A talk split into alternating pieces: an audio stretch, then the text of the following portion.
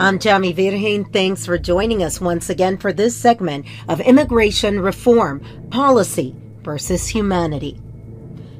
The immigration crisis in the United States is dividing the country. One side of the debate has often claimed that criminals are getting into the United States and putting our communities at risk.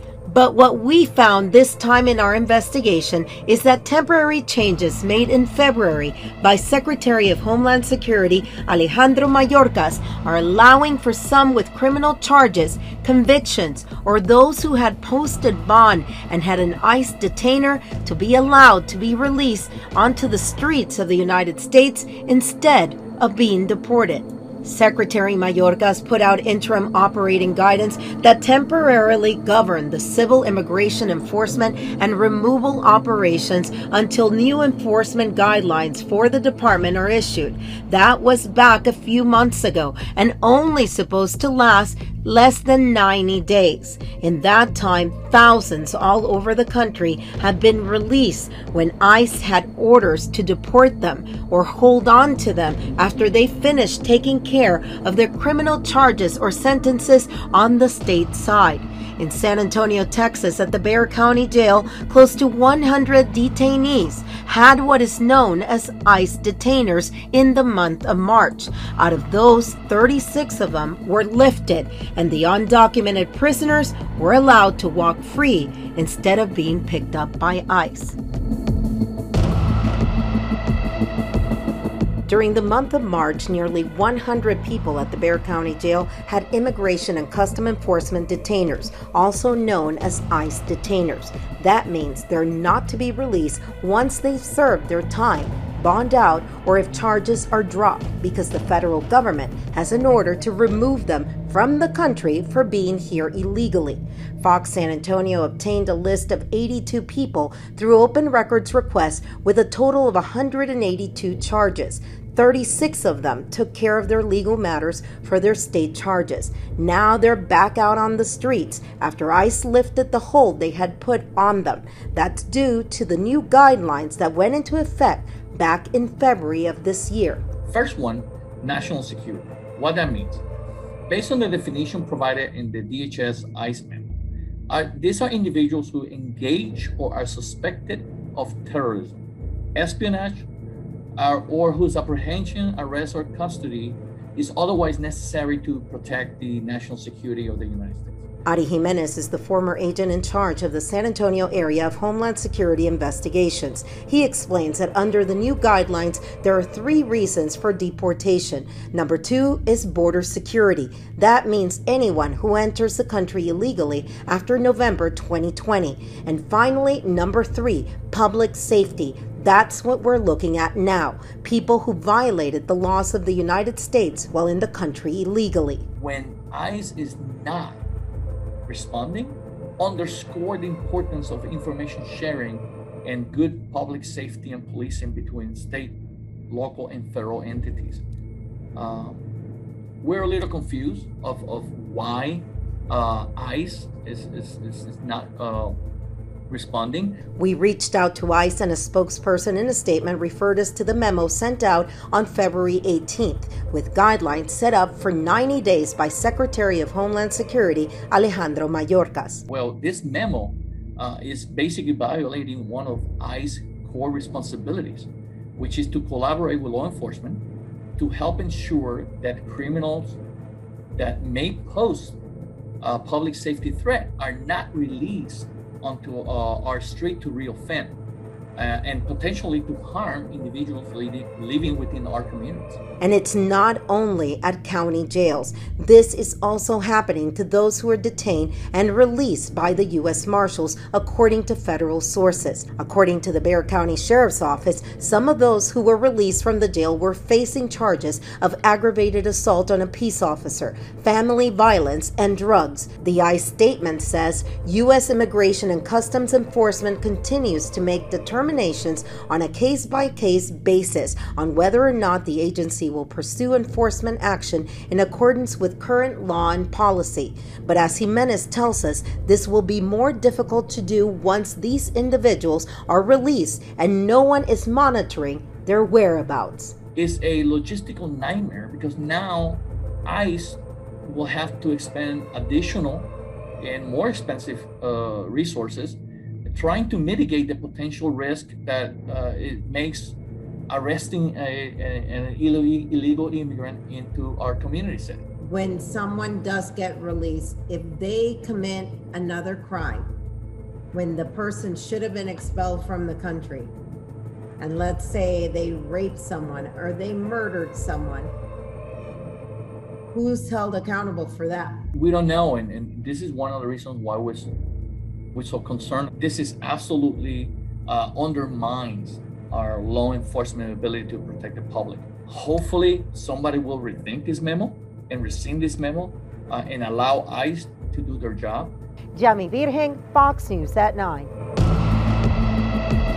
We are now joined by former agent in charge of South Texas for Homeland Security Investigations, Ari Jimenez. Ari, thanks for joining us again.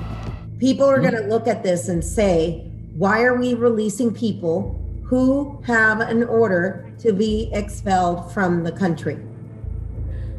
So, so this is what happened, Yami. In, in, in January 20th, there was a memo that was issued uh, to the Department of Homeland Security, Immigration Customs Enforcement, ICE.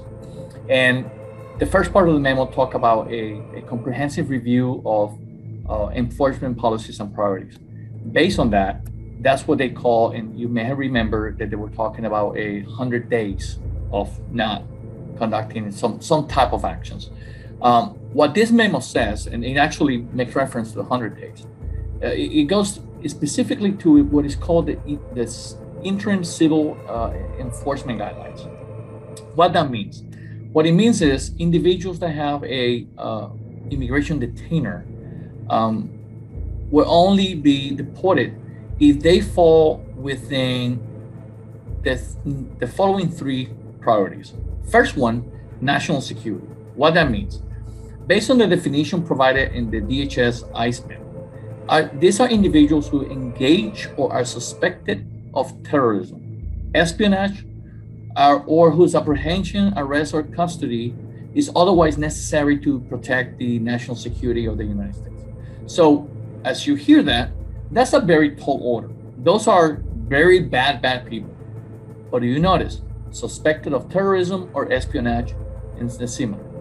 The second priority is border security. Now, you will think that border security make reference to what we're facing right now in our border. But when you look at the memo, the definition of border security for, for the purpose of this memo is individuals apprehended at the border or ports of entry while attempting to enter the United States on or after November 1st, 2020. And I make a pause there because we're talking about individuals who are apprehended at the border or ports of entry while attempting to unlawfully enter the United States on or after November 1st.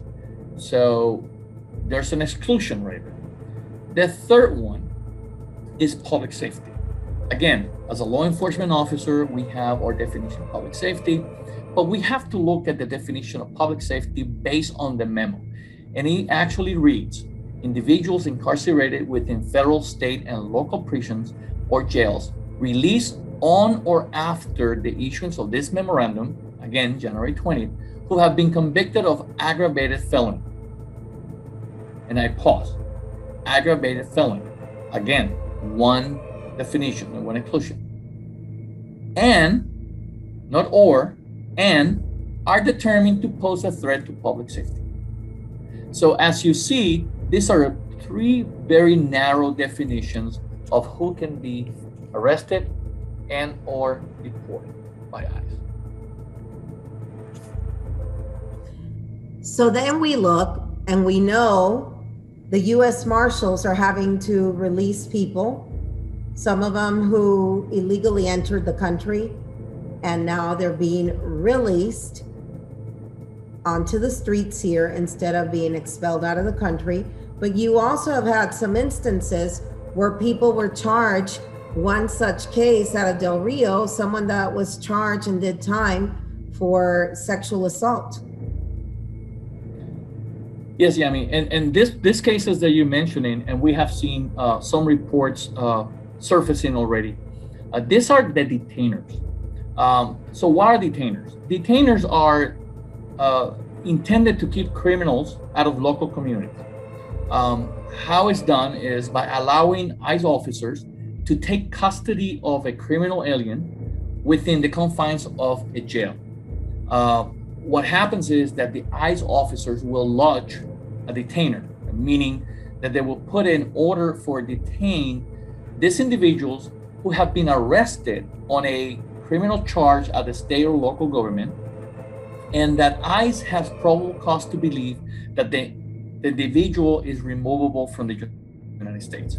Um, again, the probable cause uh, in these cases to believe that they can be removed is the same legal standard that other law enforcement agencies uh, must meet uh, to make an arrest.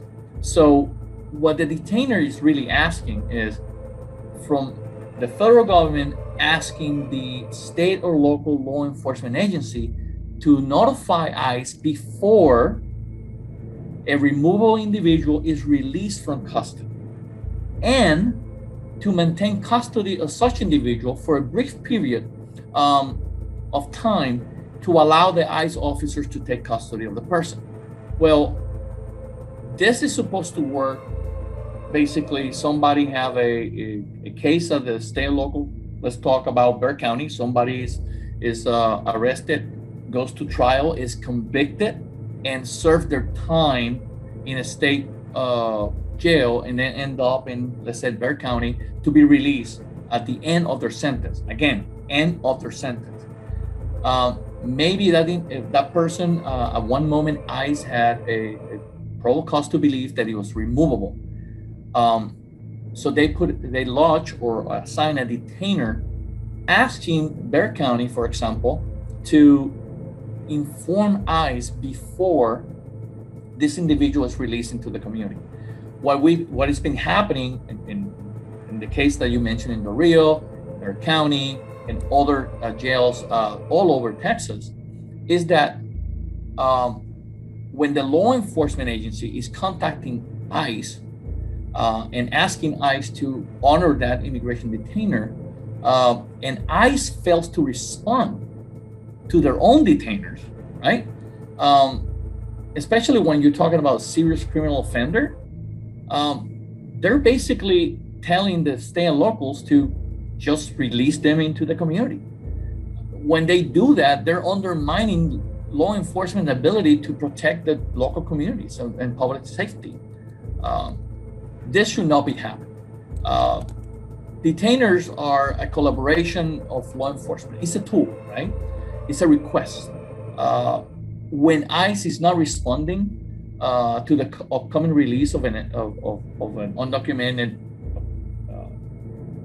alien that has been arrested for a criminal violation, uh, unrelated.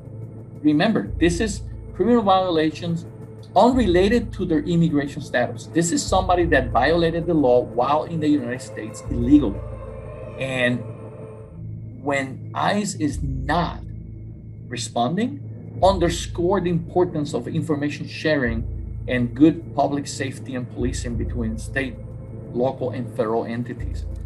Um, we're a little confused of, of why uh, ICE is, is, is, is not uh, responding. And of course, um, you probably can reach out to ICE and ask for a uh, in, on-camera uh, explanation, and they may tell you that it's because of the memo. Well, this memo uh, is basically violating one of ICE core responsibilities, which is to collaborate with law enforcement to help ensure that criminals that may pose a public safety threat are not released onto uh, our street to reoffend uh, and potentially to harm individuals living, living within our communities.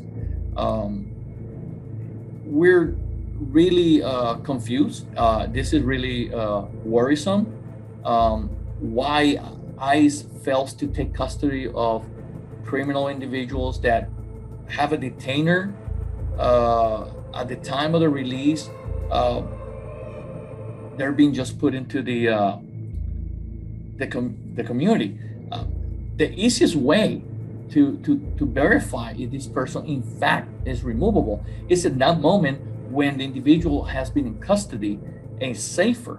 When, once the individual goes into the community, uh, not only that is exposing our local communities for to somebody that may uh, may have criminal acts or, or may uh, impact the local public safety, but also is a logistical nightmare because now ICE will have to expend additional and more expensive uh, resources trying to mitigate the potential risk that uh, it makes arresting a, a, an illegal immigrant into our community setting.